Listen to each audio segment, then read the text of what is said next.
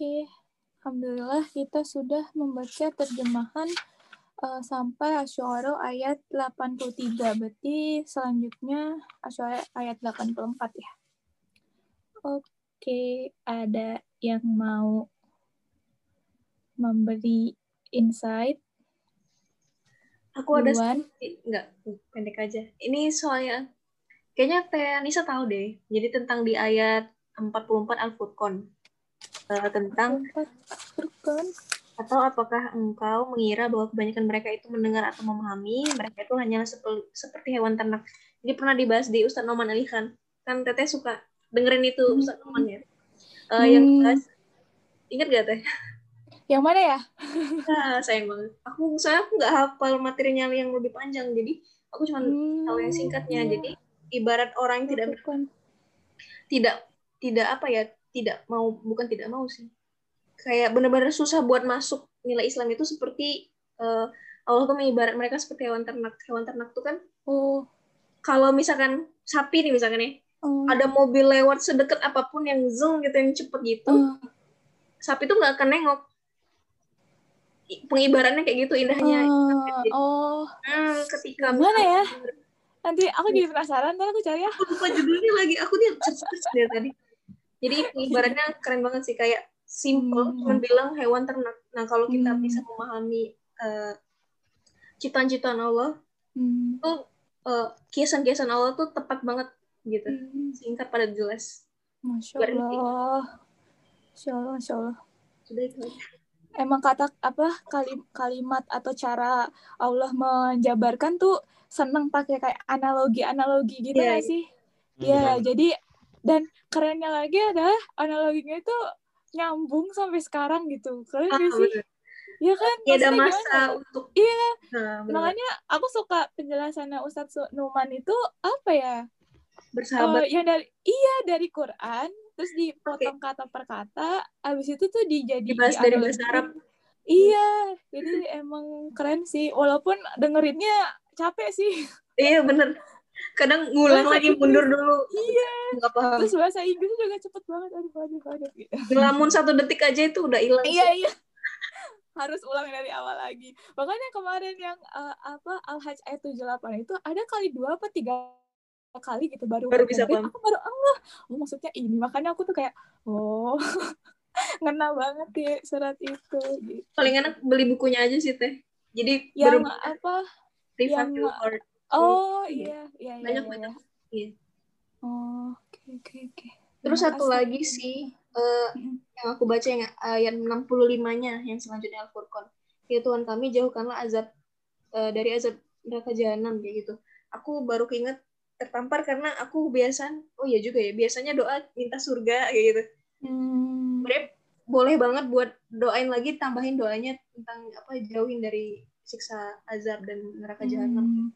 Hmm itu sih aku terketuk untuk oh iya benar juga gitu hmm ya ya semuanya azab itu buat iya iya benar juga ya Iya, Jangan cuma minta surganya doang, tapi harus kita minta dijauhi dari azab jahanam juga. Ya. Iya, padahal kan kalau doang kita nggak ada kuota limit. Iya. sama Allah. Tapi kadang, uh, tapi kadang iya, kitanya sendiri membatasi. Benar-benar benar tidak boleh membatasi. Oke, terima kasih Teh Najma atas insight-nya. Silahkan yang lain.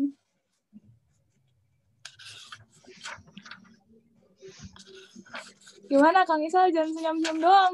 Udah senyum-senyum Kang Isal. Iya. Yo Kang Isal yo. Ya udah ya. ya udah ya. Aku ingat ini Bilal. Bilal itu nggak kreatif orangnya. Kayak gimana tuh Kang? Kalau nggak doa tuh itu itu aja doanya. Oh. Doa, dia pernah ya Rasul. Aku tuh iri sama sahabat yang lain. Doanya bagus-bagus, bahasanya keren panjang-panjang, lama-lama doanya. Aku tuh nggak kreatif, maksudnya nggak nggak ini gitu, nggak sekreatif mereka, nggak sepintar mereka. Doa aku tuh cuma satu katanya. Allahumma ini as'aluka ridho kawal jannah wa bika min sakhoti kawanar. Kata Rasul, cukup. sepanjang doa mereka intinya adalah doamu. Wes. Hmm. Allah. Tapi kan ya gitu. Allahumma ini bika eh Allahumma ini as'aluka ridoka wal jannah. Ya Allah, aku minta ridomu dan dan surgamu dan eh, wa bika min sakhotika wanar dan jauhkanlah aku dari amarahmu, murkamu dan api neraka. Yang mereka minta itu ya, ya itu. Hmm. Iya benar. Like, mentok banget tidak kreatif dan aduh bukan orang yang mahir berkata-kata dan gak bisa. Kayak Nabi Ibrahim ya. Nabi Ibrahim kan doanya cantik-cantik. Nabi Ibrahim keren-keren. Hmm. Kayak sastrawan Nabi Ibrahim, hmm. Nabi Ibrahim. Nah, ini kan enggak ya, kayak bingung bilang kok yang lain bagus-bagus gue enggak gitu tapi intinya di situ cuma kalau kita kan udah punya ilmunya kita bisa bisa ngikutin kan bisa belajar. Doa tuh oh ya minimal kita ngeluh kita minta tolong ke Allah tuh kayak ke temen atau ngerengek biasa gitu bisa. Kan standar Bilal kan enggak kayak lucu aja sih aja aku jadi ingat itu. Makanya aku tadi senyum-senyum. Hati-hati loh kau senyum-senyum sendiri loh. Iya aku lagi di masjid ini lagi di luar. Yo. Itu ya satu. Yang kedua aku ingat Nabi Ibrahim tuh sebenarnya mau nge-highlight di hari apa ya aku lupa. Cuma arus deras lah insightnya terus jadi nggak kebahas gitu. E, tentang Nabi Ibrahim. Nah kalau nggak salah itu waktu Nabi Ibrahim mau e, ngehancurin berhala-berhala aku lupa surat apa. Hmm. terpantik sama satu kata doang. Apa yang kamu lakukan? Pokoknya Nabi Ibrahim itu disebut pemuda gitu. Kayak eh kamu anak-anak muda tahu apa sih? gitu kamu ngapain? Terus aku tuh langsung membayangkan ya Nabi Ibrahim masih muda ya katakanlah 17 18 tahun gitu ya. Terus dia ngancurin berhala-berhala gitu. Dan keren banget nih orang. Berhala terus dibakar terus malaikat datang kamu mau aku bantuin nggak? Enggak. Hasbunallah wa ni'mal wakil. Wah itu. Ya ya kayak iya masih 17 tahun atau muda gitu kan. Pemuda tuh nggak ya nggak lebih kayak 20 deh sekitaran belasan gitu. Terus dia udah hmm. bisa udah udah pergi dari rumahnya nggak sama orang tuanya nyari kebenaran sendiri. Terus uh, ngancurin berhala-berhala udah gitu dibakar. Bilang udah ada yang mau bantuin imannya bilang Jibril malaikat Jibril turun lu mau mau gue bantuin nggak? Nggak nggak gak butuh Hasbunallah wa ni'mal wakil, ni'mal maula wa ni'mal nasir. Ya Allah. Ya Allah. Ya, sebenarnya ceritanya udah kita tahu, cuma kalau dimaknain ini anak muda dengan berbagai uh, iya semangat mudanya gitu, idealismenya. Makanya kan anak muda tuh idealis ya, dengan berbagai idealismenya bisa melakukan hal seperti itu. Lalu journey-nya yang membuat Nabi Ibrahim punya keturunan tuh nabi dan rasul yang banyak gitu ya. Luar biasa. Jadi uh, intinya sih eh, kalau dari kita Nabi Ibrahim ya nggak tahu. Kita emang punya sekarang tuh dituntut untuk belajar parenting gitu ya belajar parenting belajar segala macam. Tapi selain jauh dari ilmu parenting itu minta tolong ke Allah itu udah terbaik sih udah nomor satu. Maksudnya apakah bapaknya itu ngajain apa melakukan parenting dengan baik? Enggak kan. Tapi yang yang ngarahin hati Nabi Ibrahim itu ya Allah gitu. Apakah bapaknya apakah ibunya hmm. itu gimana gitu malah dibuang. Betul.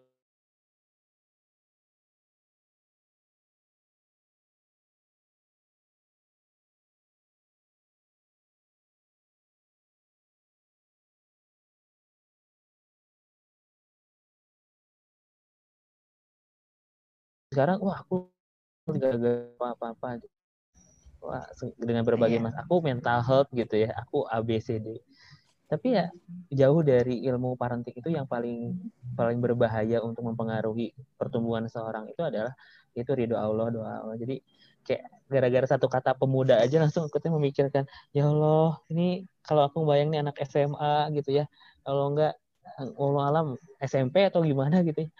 masih muda udah udah jadi kalau misalkan raja itu tuh presiden tuh datang ke istana presiden gitu ya anak muda ini sendirian belum punya umat kan? Kayak sendirian ke istana presiden kalau di istana presiden itu ada berhala dihancurin sendiri sama dia. Udah udah keren banget sih. Itu sih itu doang.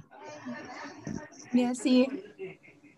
Tadi ya Al Anbiya ayat eh, uh, 60 ya yang tentang pemuda itu. Makasih Tessa udah di iniin. Ya sih.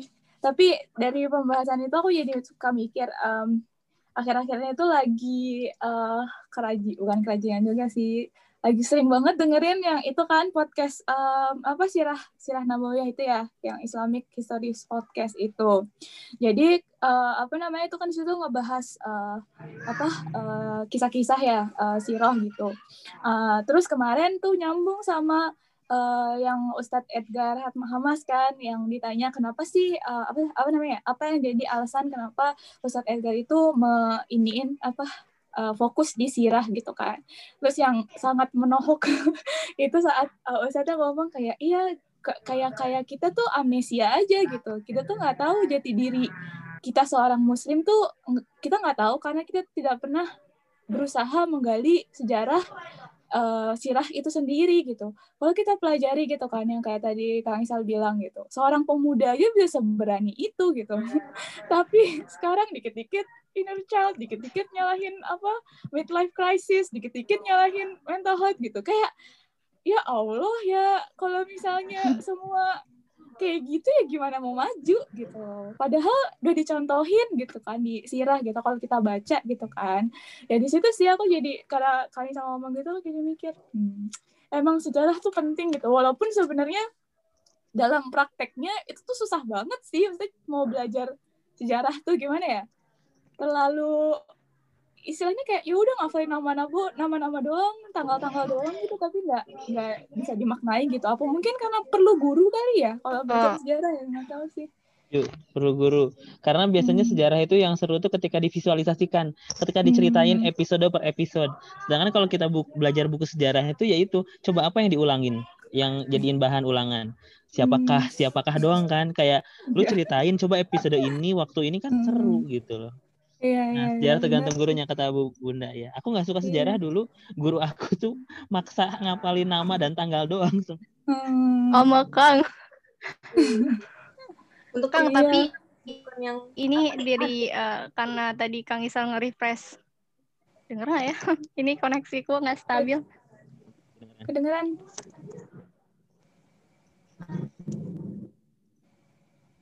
Silakan teh lanjut teh. Jelas nggak putus-putus suaranya? Uh-huh. Udah denger ya? Udah. Iya, karena tadi Kang Isan apa ya ngingetin tentang pemuda dan kisah Nabi Ibrahim, aku tuh jadi inget juga kisah kalau mungkin di zaman sekarang tuh ini loh Kang uh, Bang Reza Abdul Jabar. Iya, iya, iya. Pak Reza Abdul Jabar itu kayak beliau dari umur belasan bener-bener udah ngerantau dan ya mungkin kapan-kapan bisa diundang. Nah, ya itu beliau menggubu-gubu juga ya buat ngasih semangat ke pemuda. Iya, beliau ini uh, short story-nya dia itu merantau ke New Zealand. New Zealand, New Zealand di sana hmm. beliau punya peternakan eh, 100 apa 1000 hektar ya, aku lupa. Iya, pokoknya luas banget Masya Allah. Allah. Dan beliau pendakwah juga di New Zealand. Hmm. Iya, farm, farmnya itu. Eh, Iya, Kang Isal, uh, teman-teman di di di batch 2 tuh ada mentor aku di Agri Quran. Tahu nggak sih Kang Isal? Kak Ros. Ros. Kak Ros, dia orang Agri Quran. Dulu kita ngundang eh mereka ya, aku sebagai peserta maksudnya. Mereka ngundang Ustadz Reza itu. menceritakan uh, tentang di, Oh iya kalau nggak salah pernah baca posternya Agri Quran, Bun. Ah, uh -uh, iya. Peserta Cuman Iya, ikutan ahlan tapi kayaknya nggak aktif, nggak tahu kenapa ya. Uh, apa maksudnya? Uh, cuman kalau sebagai pembicara agak sedikit susah kalau menurutku, hmm. karena karena uh, menggebu-gebu ya. Terlalu menggebu-gebu. jadi kurang terstruktur gitu ya. Maksudnya jadi kadang waktunya itu gitu nggak cukup. Waktunya tuh kan kita terbatas. Ah iya betul. Aku Cuman juga, bagus sih inspirasinya. Inspirasinya aku lebih dapatnya dari orang lain yang ceritain. Nah itu, iya betul betul. Beliau kalau dari cerita beliau mungkin ya betul. Soalnya pernah ya waktu di film itu Forum Indonesia Muda, beliau jadi pembicara.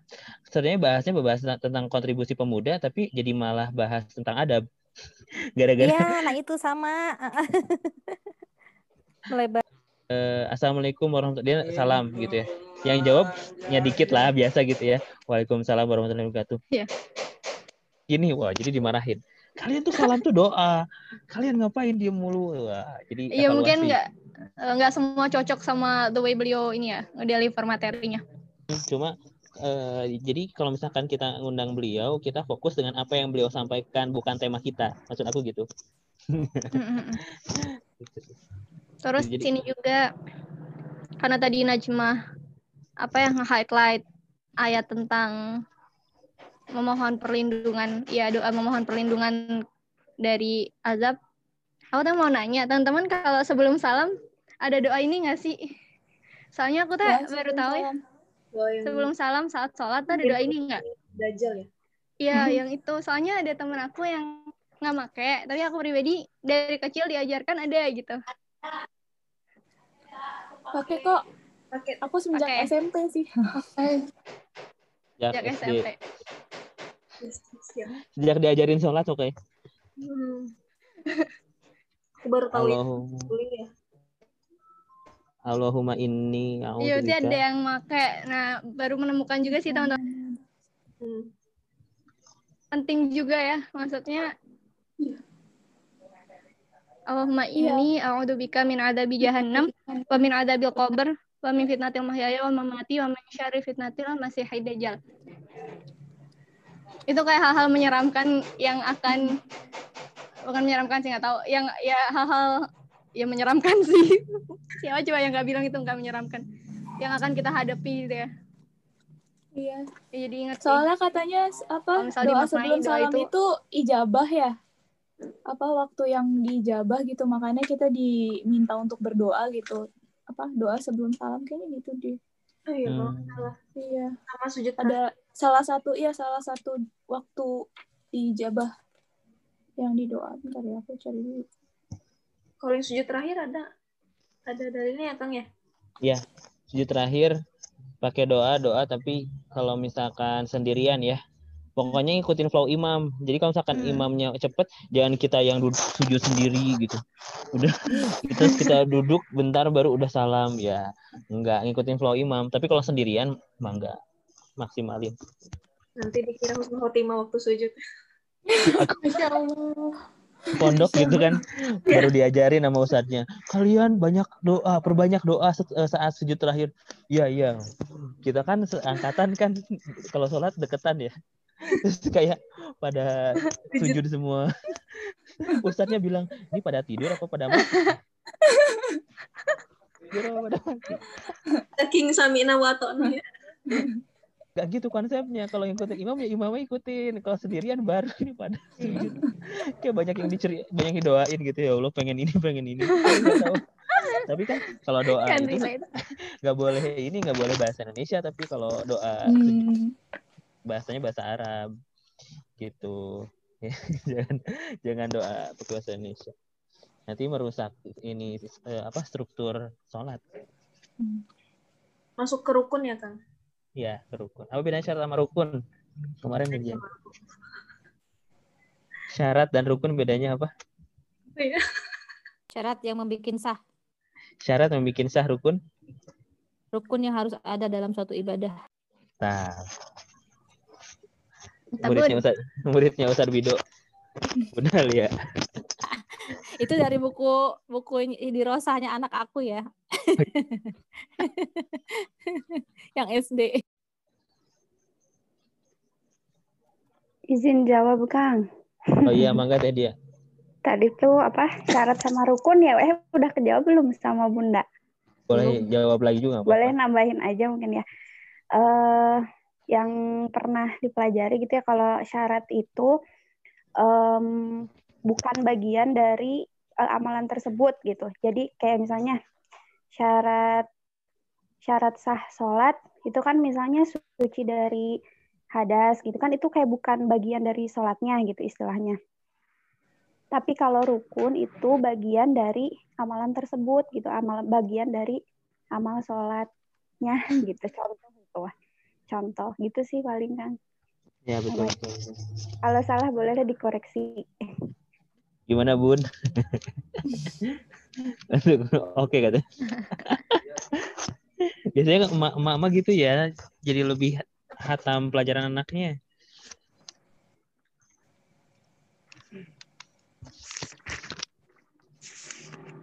Mau nanya juga dong yang tadi masalah doa apa sebelum salam itu itu kan harus bahasa Arab tadi ya. Aduh agak-agak soalnya agak nggak nyimak bentar. Kalau udah dibahas mohon maaf.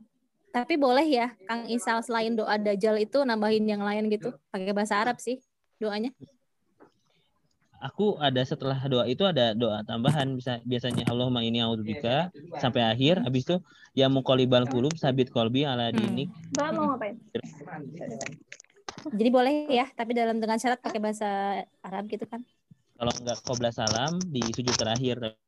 Oh iya iya. Tapi ya dengan catatan okay. uh, eh, ikutin flow imam. Hmm, iya ya, jangan jangan jadi lambat gitu kan? Iya. Ketinggalan. Bang Allah Akbar udah. sip sip. Jadi bener dar. Gara-gara kita ini ini orang ini kenapa nih? angkat angkat angkat. Lagi sama kamu ya gitu. Ya Allah, atau aku kebayang beneran ada gitu. Soalnya iya itu karena pernah aku pernah lihat. Ini ngapain, woi, woi, ngapain? Lagi doa. Ya nggak gitu juga doa, tapi ya ikutin imam. Diangkat-angkat orang.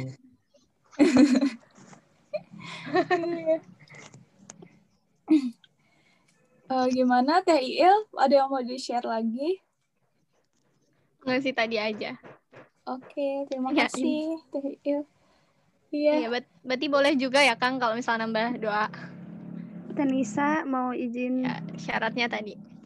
Ya, iya, Teh dia silahkan. Mau izin highlight sedikit sih. Tadi kan Teh Il ya yang uh, ngebahas soal doa sebelum salam. Ya, betul ya, Teh Il kan? Ah. Anissa juga tadi. Eh, Anissa. iya, Anissa juga. Nah, nah ini mau sedikit apa sih jadi reminder aja gitu teh. Kan di, di doa itu ada ya doa biar kita di salah satu uh, lafaznya itu agar terhindar dari fitnah uh, hidup dan fitnah mati. Hmm. Itu ya. Mahya wal mamati kan gitu ya di salah satu hmm. lafaznya. Dan itu tuh kayak jadi keinget kalau misalnya ada yang meninggal nih, misalnya kemudian banyak nih ibu-ibu atau bapak-bapak yang ngomongin gitu ya ngomongin orang tersebut entah itu kebaikannya atau kejelekannya. Utamanya mah kebanyakan justru malah uh, sering kedengaran yang negatifnya gitu. Misalnya ih si bapak ini mah gini-gini eh si ibu ini mah ini dulunya. Nah kalau nggak gitu ya pernah dengar. Nah itu tuh salah satu uh, ciri atau salah satu indikasi uh, salah satu yang bisa disebut fitnah mati gitu. Jadi ketika kita hmm. sudah meninggal pun ada fitnah gitu. Nah, makanya kita tuh uh, harus doa juga ke Allah bukan cuma fitnah ketika hidup gitu ya kita dihindarkan dari fitnah-fitnah yang nyata yang memang kita kelihatan kitanya masih hidup dan ada gitu tapi ketika kita meninggal pun mudah-mudahan kita juga dihindarkan dari um, fitnah mati salah satunya hmm. seperti itu gitu. Makanya kayak jadi reminder aja gitu. Ketika kita di dunia um, diperbanyak apa ya diperbanyak amal baik itu bukan cuma untuk diri sendiri gitu. Tapi buat sosialnya juga buat orang-orang. Sehingga ketika kalau nanti kita mati itu yang diomongin atau yang dikenangnya itu justru kebaikan gitu. Bukan hmm. jadi keburukan-keburukannya kita gitu kan nauzubillah ya kalau misalnya kita udah mati pun masih diomongin sama orang gitu kan itu salah satu fitnah juga gitu nah kalau nggak salah itu sih nge-reminder nge-highlight yeah. itu aja jadi keingetan gitu yeah. kalau misalnya mau ada nambahin lagi soal itu mangga silakan hmm. itu aja Tenisa Iya, terima kasih Teh Dia udah nambahin. Uh, kalau yang belum tahu artinya ya, aku baca artinya. Lihat deh, ini buku jadul banget lah, udah coret-coret buku zikir dan doa ya. Dan dibawa sampai Jepang ya teh ya? Iya. Zaman harga itu. Zaman SMP. Rizka bukan ya? Siapa? Dari Rizka bukan? Remaja Islam Sunda Kelapa. Bukan, Mirip. aku dulu Al Azhar. Itu logo Al Azhar kelihatan. Iya deh. Iya. Soalnya dia kecil, lihat deh. Lucu banget. Gitu deh. Jadi buku ini berkah sekali. Jadi artinya adalah Bismillah. Ya Allah, sungguh aku berlindung kepadamu dari siksa neraka jahanam, dari siksa kubur, dari fitnah kehidupan dan fitnah kematian, dan dari kejahatan fitnah al-masih dan dajjal. Kayak tadi yang Il bilang ya serem banget ya. Gimana ya? Hmm. Emang kita harus minta berlindung gitu kepada Allah dari dari segala hal-hal yang yang serem ini. Oh, iya, iya, oh, mau iya. nambahin. Iya silahkan. Uh, menyinggung soal kebajikan ya ada di ayat yang dan barang siapa bertobat mengerjakan kebajikan uh, bentar kak. Ayat ke-70 deh. Kecuali orang-orang yang bertobat dan beriman mengerjakan kebajikan uh, maka kejahatan mereka diganti Allah dengan kebaikan. Nah aku lebih ke pertanyaan sih yang ayat 70 Al-Furqan. Uh, yang statusnya Teh Fitri yang apa rewind YouTube kan menampilkan uh, apa sih apa yang telah kita lakukan di dunia apakah pertanyaan aku apakah dengan bertobat itu keburukan yang diganti sama Allah kebaikan itu berarti kejahatan itu tidak ditampakkan lagi apa gimana? Hmm. Oh alam aku nggak tahu silakan yang tahu mungkin ya. Hmm. Insight dari hmm. seorang ustadz ya. Teman-teman ada doa ada ada kan ada hadisnya. Kalau kamu menjaga aib seorang ini aku cari dulu hadisnya biar biar enak ya dibacain nih.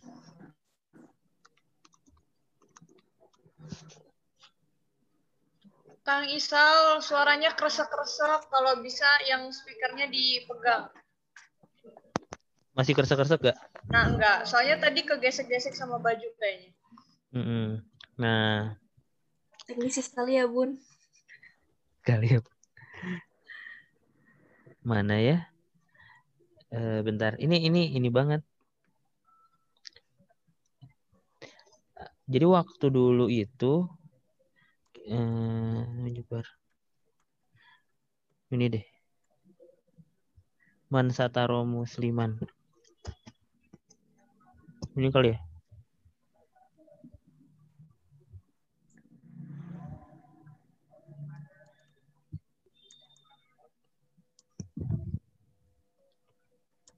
Nah ini.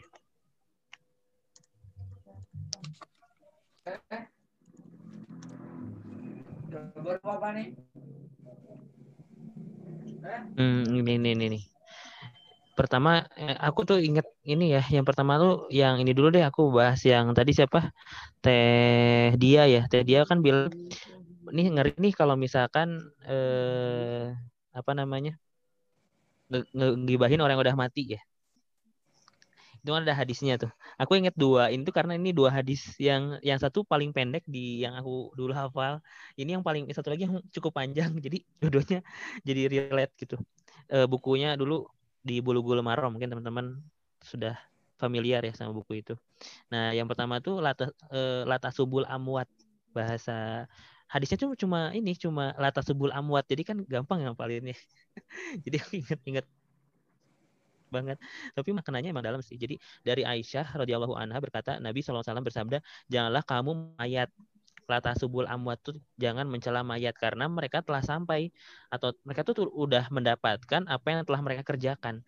Jadi apa pun yang kita lakukan tuh udah nggak akan ada nggak akan ber, apa ya nggak faedah gitu kita ngomongin orang udah mati segala macam nggak faedah gitu loh kejelek-kejelekannya tuh udah udah nggak faedah jadi kalau gibah kan orang yang hidup ya aku membayangkan kalau gibah kan eh, kita ngomongin orang yang hidup terus kita makan bangkainya.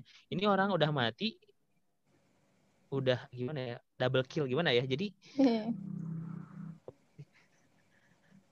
serem gak sih gitu ya itu analoginya sih. Terus yang kedua tentang yang menutup aib. Nah aku ini ya bacain hadis riwayat Ibnu Hibban. Barang siapa yang menutup aib saudaranya sesama muslim niscaya Allah akan menutup aibnya di dunia dan di akhirat. Barang siapa yang menghilangkan satu kesulitan saudara muslimnya, niscaya Allah akan menghilangkan satu dari berbagai kesulitan hari kiamat. Allah akan selalu memberikan pertolongan kepada seorang hamba selama hamba itu mau memberikan pertolongan kepada saudaranya. Nah, di sini ada dua ada dua ini ya, dua e, hal yang di highlight. Yang pertama, kalau kita nutup aib orang, Allah nutup aib kita di dunia dan di akhirat. Bayangin, di dunia dan di akhirat eh, gimana coba teknis menutup kalau di dunia? Kan berarti bisa ya dengan berbagai cara Allah ya kita ngapain nggak orang pada nggak tahu. Kita maksiat Allah tutupin. Makanya kalau udah kita tahu nih ada kita ngerasa kita tuh pernah maksiat atau kita ngelakuin pernah ngelakuin aib sesuatu itu gak usah diumbar guys. Kayak gue tuh pernah dulu ya kayak gini gini gini. Nggak nggak perlu sih gitu. Allah tuh udah rapat-rapat nutup kita kita yang buka sendiri gitu kan. Udah punya masa lalu. Eh aku tuh pernah punya masa lalu. Kalaupun mau diceritakan ya enggak perlu pakai aku atau ya cerita aja gitu loh. Gak perlu pakai nama atau apa segala macam gitu loh.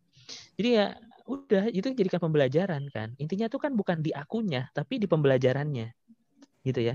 Jadi teman-teman se seburuk apa pun uh, aib kita Allah tuh udah nutup aib kita gak usah diumbar. Aku tuh jadi kayak gatel.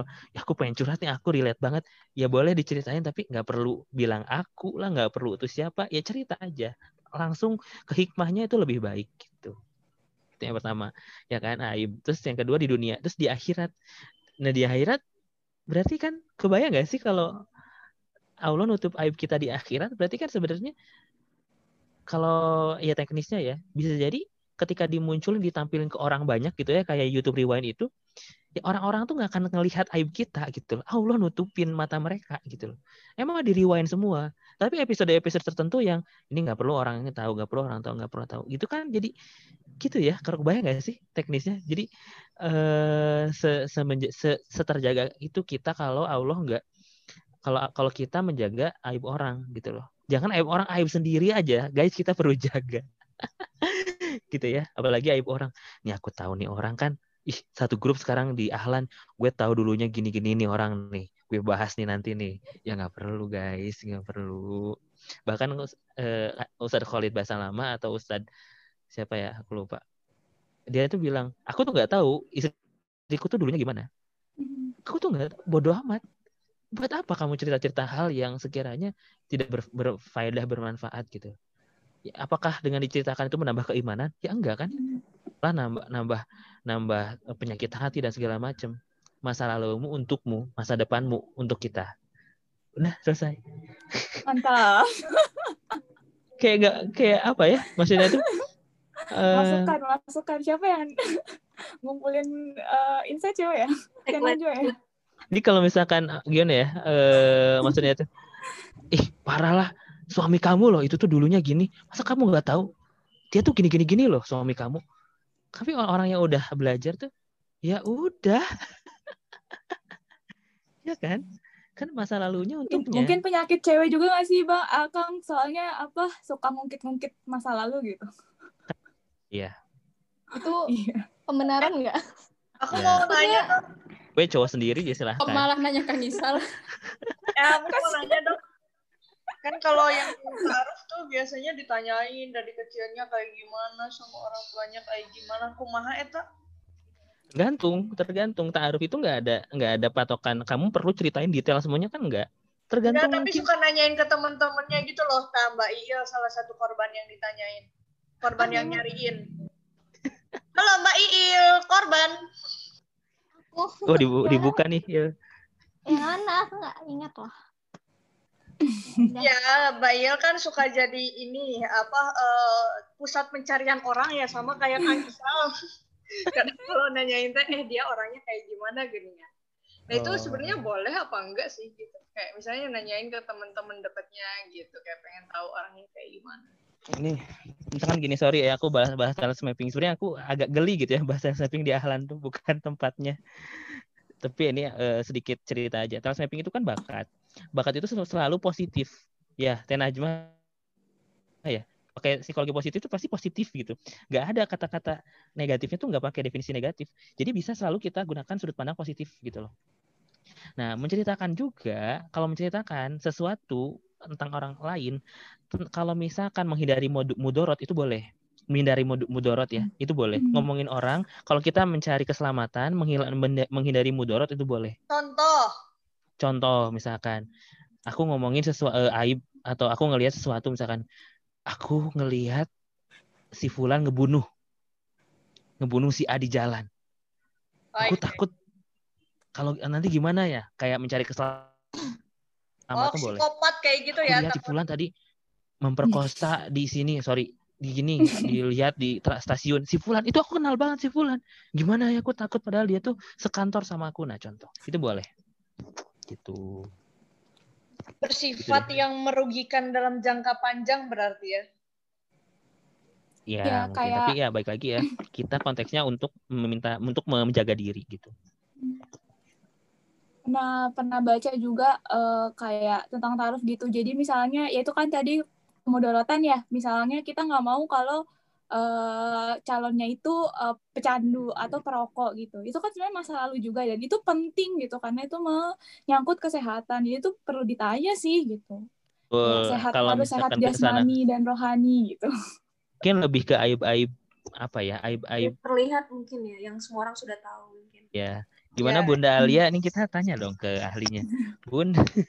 Apa nih? Bunda Iyo.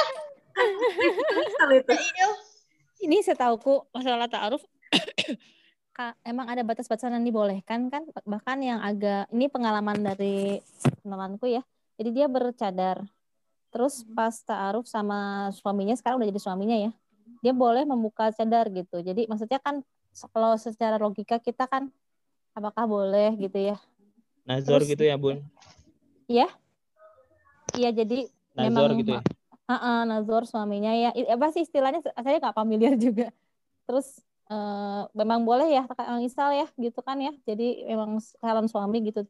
Terus udah gitu kalau yang lain-lain masalah sifat-sifat itu saya juga nggak nggak paham. Gimana kalau misalnya ternyata kayak contohnya teh movie kayaknya lu pernah cerita ya. Misalnya ta'arufan sama seseorang laki-laki kemudian gak jadi nanti temennya misalnya ada yang mau ta'arufan dengan orang itu kita nggak boleh gitu ya nggak boleh membilangkan bahwa eh dia tuh ternyata jangan deh dia tuh gini nggak boleh juga ya kalau misalnya gitu. Ya lebih ke mana nih lebih ke kita bisa ngarahin pertanyaan-pertanyaan tersebut jadi biar orangnya yang cerita langsung bukan kita. Hmm. oh I see.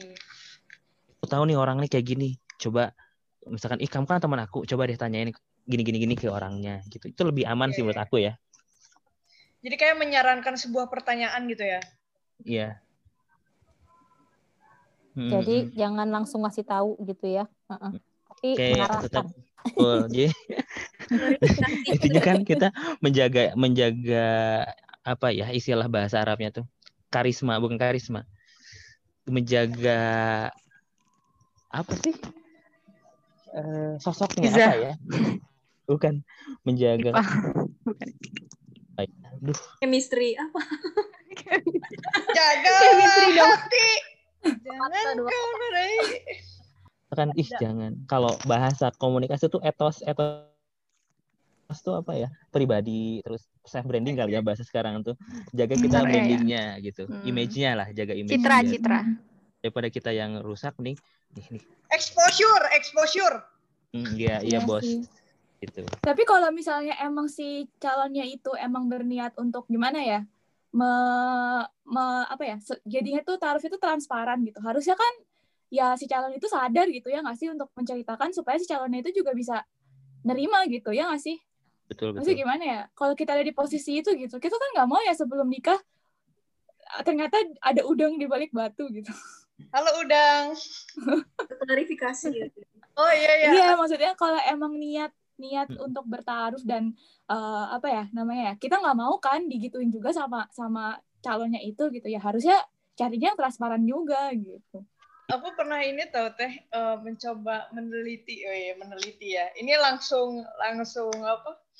Langsung praktek gitu. Jadi ternyata cowok itu bakalan terbuka ke cewek yang terbuka juga. Tapi kita tuh harus lihat sisi-sisi sensitifnya dia. Udah berapa cowok ya yang tiba-tiba nangis gitu. Ih, nah si Eta nangis gitu. Aku pernah kayak gitu.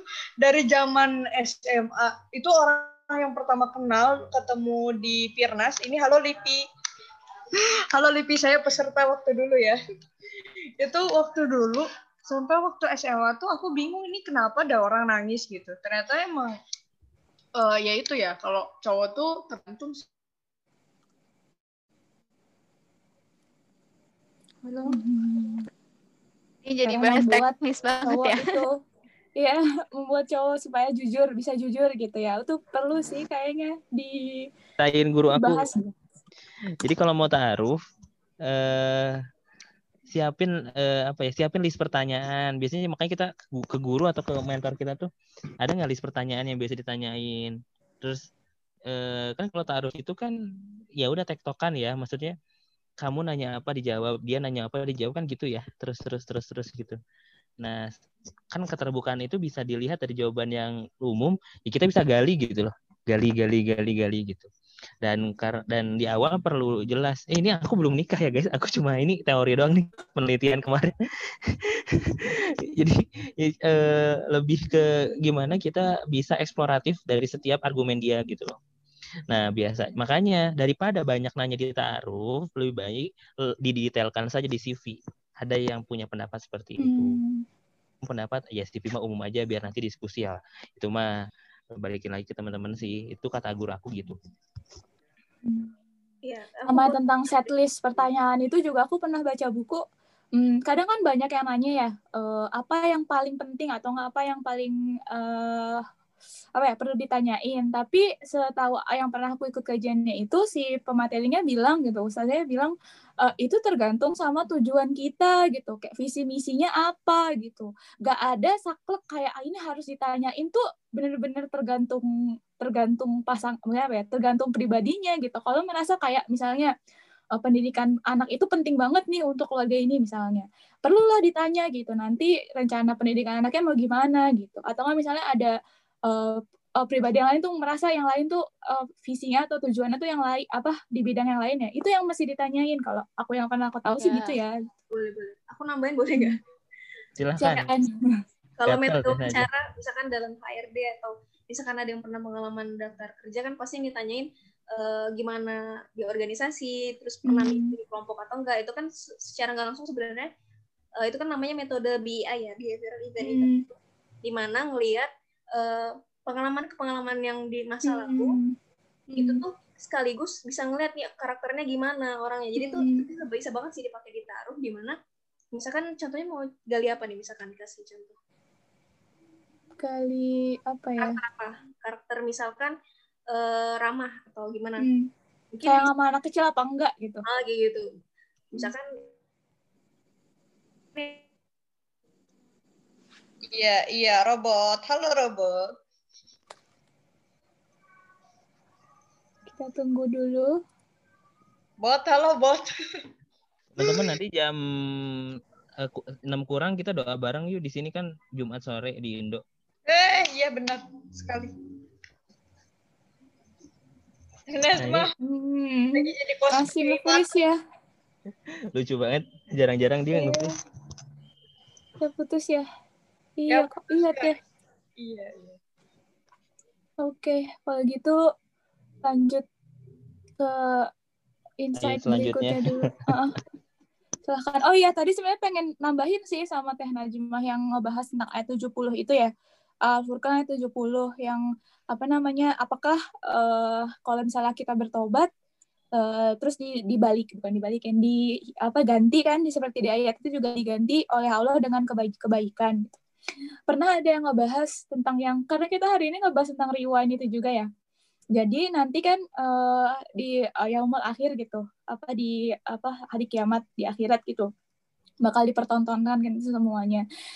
Tapi aku malah baca ayat ini gitu kan. Aku malah ngelihat ngebacanya tuh jadi rahmat Allah gitu jadi kasih sayang Allah gitu. Karena ya cuma Allah yang bisa ngebalikin gitu. Yang pertamanya jelek banget jadi baik banget itu cuma bisa dengan rahmat Allah gitu. Jadi pernah aku ikut uh, eh dengar kajian juga uh, di mana ya kayak uh, intinya adalah uh, saat di yaumul akhir itu bakal kelihatan mana yang disayang Allah mana yang enggak gitu. Jadi kayak dengan kasih sayang Allah rahmat Allah itulah gitu keburukan-keburukan kita yang tadi misalnya kita lakukan di dunia terus nanti di akhir itu itu bakal diganti sama kebaikan yang bisa ngelakuin itu ya cuma rahmat Allah itu aja gitu. Jadi kita nanti mesti saksikan gitu. Kayak jadi deg-degan sendiri gitu. Kayak nanti aku disayang Allah ya ya? Nanti aku disayang Allah nggak ya? gitu. Karena ya itu tadi kan gitu kebaikan kita eh ke apa namanya keburukan kita itu apakah bakal bisa diganti dengan kebaikan oleh Allah gitu sih. Kalau aku malah ngebacanya itu jadi kayak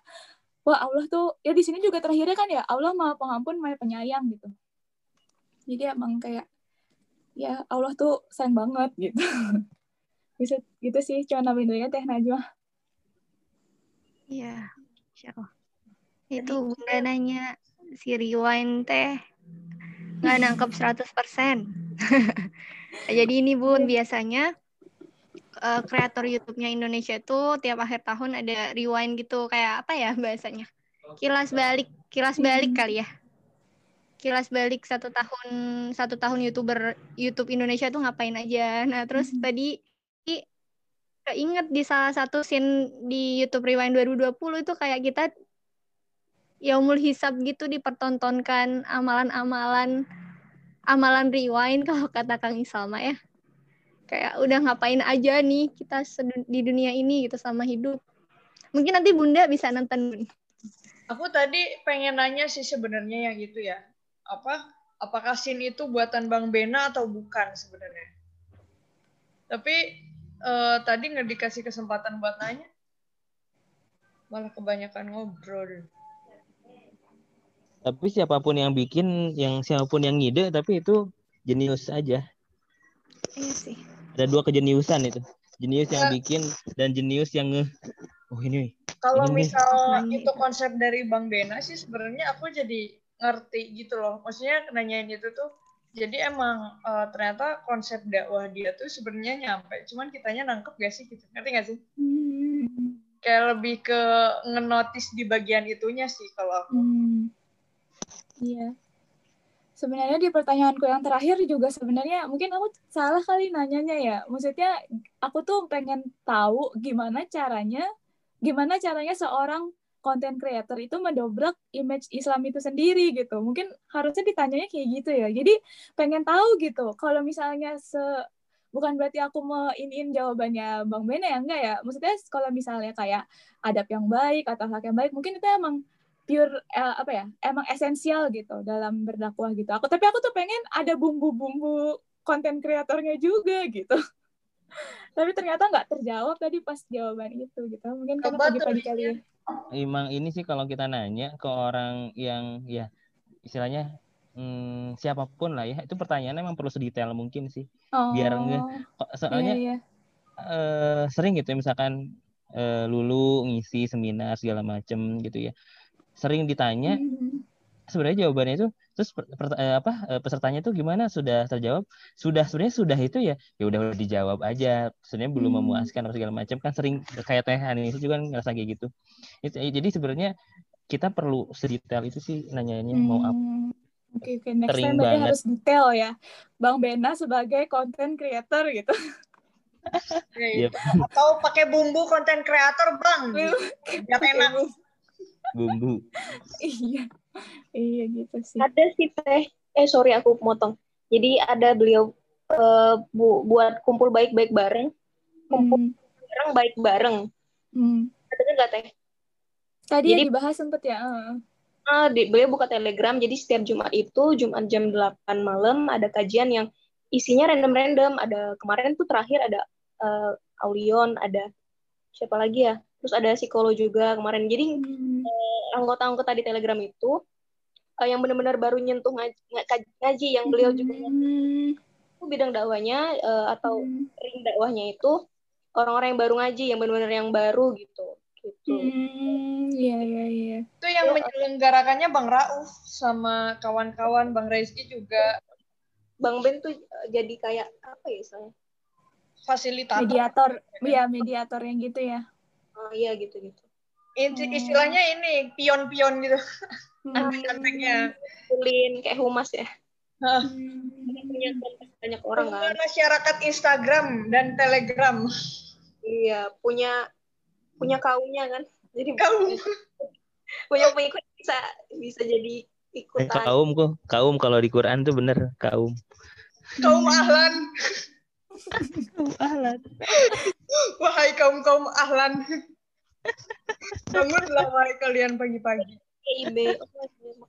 Iya, eh sorry sorry terakhir terakhir. Tadi di chat ada pertanyaan dari uh, Kak Deput ya. Katanya pernah dikasih nasihat oleh orang eh, teman Jepang kalau orang sekali berbuat salah tuh akan ya salah aja terus gitu. Kayak misalnya ya apa cheating lah minum alkohol lah gitu. Padahal kan orang bisa aja berubah gitu. Tapi ada nggak sih yang uh, backgroundnya seperti itu? Maksudnya gimana ya? Kayak apa dia pernah melakukan kesalahan terus malah jadi kayak nggak bisa istilahnya kayak kita nggak bisa balik lagi ke jalan yang benar karena udah terlanjur gitu kan istilahnya uh, tapi tergantung sih kalau misalnya orang itu mau berubah atau enggak gitu. Ada nggak sih teman-teman di sini yang punya uh, cerita mungkin atau yang mau berkomentar gitu? Gitu kan ya Kak Deput ya maksudnya ya? Cerita yang berkomentar pernah jadi pencandu maksudnya. Bukan. bukan, bukan maksudnya uh, karena kita kan tadi dibilang apa tadi uh, para pada bilang kalau misalkan orang apa di uh, Al-Qur'an pun dibilang kalau misalkan uh, Allah tuh suka dengan uh, apa orang yang berdosa karena mereka akan bertaubat gitu ya. Hmm. Nah, sedangkan karena kalau di daerah kalau di di sini di negara ini kan uh, memang logik ya. Maksudnya logik dalam arti kayak mereka tuh kurang kurang kayak ya tidak ada yang seperti itu base base-nya. Jadi mereka akan ya kalau sekali cheating ya pasti mereka akan repeat lah. Kalau misalkan sekali alkohol ya pasti mereka akan repeat lah. Seperti itu. Nah, sedangkan kalau di cerita-cerita Rasul gitu kan banyak ya yang apa namanya tadinya kafir terus tiba-tiba apa namanya karena tersentuh oleh ya dakwanya Rasul lah bagaimana mereka akhirnya malah apa tobat apa gimana uh, kalau di dunia kalau di di sekarang ini kan kita misalnya kayak tadi taruh gitu memang mungkin mereka uh, ada aib-aib yang mereka apa ada baiknya kita tutupi begitu ya. Tapi misalkan ada background seperti itu itu kita sebagai manusia biasa kadang-kadang kan bingung gitu mau percayanya mau gimana. Kadang-kadang jadinya kita apa walaupun dia bilang uh, udah berubah udah berubah gitu. Tapi maksudnya biar istiqomah dalam perubahan itu ya ada misalkan mau kita juga nanti bisa berprasangka buruk Oh. Ya kan jadinya oh, jadinya nyambung dengan dengan cerita yang waktu itu kita pernah bahas juga kayak kita gimana caranya menghindari berprasangka buruk yaitu 70 kali ber, ber, apa mencari alasan untuk tidak hmm. berprasangka buruk kan begitu. Hmm. Nah, jika ada background seperti itu, ya kita gimana gitu? Apakah ada hadis-hadis yang atau enggak ada ayat-ayat yang mungkin teman-teman tahu yang bisa dijadikan uh, dasar begitu?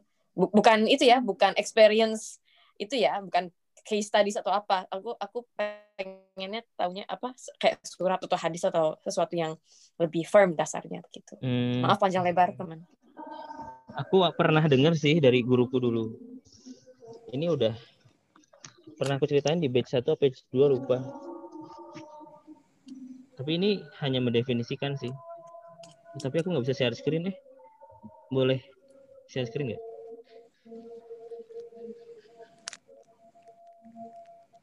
Nggak jadi host lagi kan tadi. Tifa hostnya. Dan Tifa. Halo Mbak Tifa, Mbak Tifa. Tifa. Hostnya siapa? Tifa. Ya. Iya nggak jadi aku cerita. Ramadan Tifa. Cerita Betul aja ya. Tadi yang apa? Al Shaka jadi earworm banget tahu lagunya. Itu separah sih. Allah Tuhan yang ya esa. Langsung nangis dulu nih. Ingat ingat matahari tau gak sih? Soalnya itu mungkin pas kita kecil kali ya SD ya. Banget uh, itu SD, SD SMP lah kalau masuk supermarket masuk department store itu lagunya itu oh, ya Allah. kan SD aku lagi apa ya lagi apa ya kamu tadi dengerin sore-sore ada kali dua kali tiga kali aku putar itu terus aku dulu nggak tahu namanya tahu judulnya doang taunya Shaka. aku tahu Marchandanya doang ini Teh Deput, aku mau cerita dikit uh, yang tentang itu kan sebenarnya ada ya dalam aku lupa ini itu kayaknya mahfuzat apa hadis aku lupa. Jadi ada dua sudut pandang manusia namanya Ainu Ridho dan Ainu Sukhti. Ini pernah dengar nggak teman-teman? Belum. Uh, ya, udah aku ceritain aja. Ainu Sukhti sama Ainu Ridho. Jadi kalau Ainu Ridho Oh, jadi ini tuh kan klasifikasi orang ya. Misalkan aku, aku ke si fulan ini Ainu Ridho. Ya udah aku akan berpikir selalu apa pun yang dia kerjakan itu tuh hal baik. Berprasangka baik gitu ya. Dia mau nyolong, enggak dia mah lagi khilaf, lagi butuh aja lah nyolong tuh. Wah, dia maksiat ini. Wah, mungkin dia lupa. Pokoknya segala macam yang dia lakukan kita tuh akan selalu berpikir positif dan dan karena itu kita sudah ridho ke orang tersebut namanya Ainu Ridho. Tapi kalau yang satu lagi Ainu Sukti. Ainu Sukti kebalikannya. Kalau ini orang udah jelek, ya jelek aja. Ya udah, dia mau berbuat baik, ah itu mah nggak sengaja, paling juga lagi ada butuhnya aja atau segala macam. Nah intinya gitu ada Ainur Ridho sama Ainur Sukti. Ainur Ridho sama Ainur Sukti itu bukan husnudon, husnuzon dan suuzon. Ini udah cap judgment. Ini udah cap dan judgment ya. Kalau husnuzon ya berbuat ya udah kita pikiran kita doang yang baik. Kalau Ainur Ridho udah udah ngecap kalau dia tuh emang baik banget udah gak ada gak ada obat lah gitu dia tuh jelek banget gak ada obat nah kurang lebih seperti itu. Nah yang bisa kita ambil pembelajaran ini sih nggak tahu gak ya uh, relate apa enggak tapi kata guru saya Aini Ridho dan Ainu Sukti ini adalah sebuah uh, adalah sebuah pemikiran yang emang kit berasal dari kita tapi atas izin Allah gitu. Mau apa pun yang dikerjain sama orang ini kalau Ainu kita udah Ainur itu udah baik. Nah kayaknya toh pun ya jika kita menggunakan logika ya betul tadi di Jepang budaya yang seperti itu ya akan terus berkembang seperti itu gitu loh. Kalau kita membangun budaya Ainurido kita bisa terus Ainurido dan mempengaruhi orang lain gitu. Jadi si Ainu Sukti dan Ainurido itu bisa kita bangun juga dengan kalau misalkan kalau kata Ustadz Hanan kita bangun bukan dengan pemikiran tapi dengan akal eh dengan dengan iman gitu ya dengan iman husnuzon itu kan susah tapi mungkin kalau ikhtiarkan dengan iman ya itu bisa nah makanya kita dobrak budayanya karena Ainus Sukti anak sama Ainur Ridho ini udah ada sejak dulu gitu loh gitu. Nah, konsepnya betul salah satunya dengan 70 kali ber, berbuat berprasangka baik gitu ya. Yang saya sampaikan Ainur Ridho sama Ainur Siti ini teorinya aja bahwasanya memang sudah ada sejak dulu prasangka seperti itu. Hanya saja tinggal pilihan kita mau bagaimana. Karena itu udah bukan husnuzon dan suuzon itu udah cap ngejudge gitu loh. Kayak gitu sih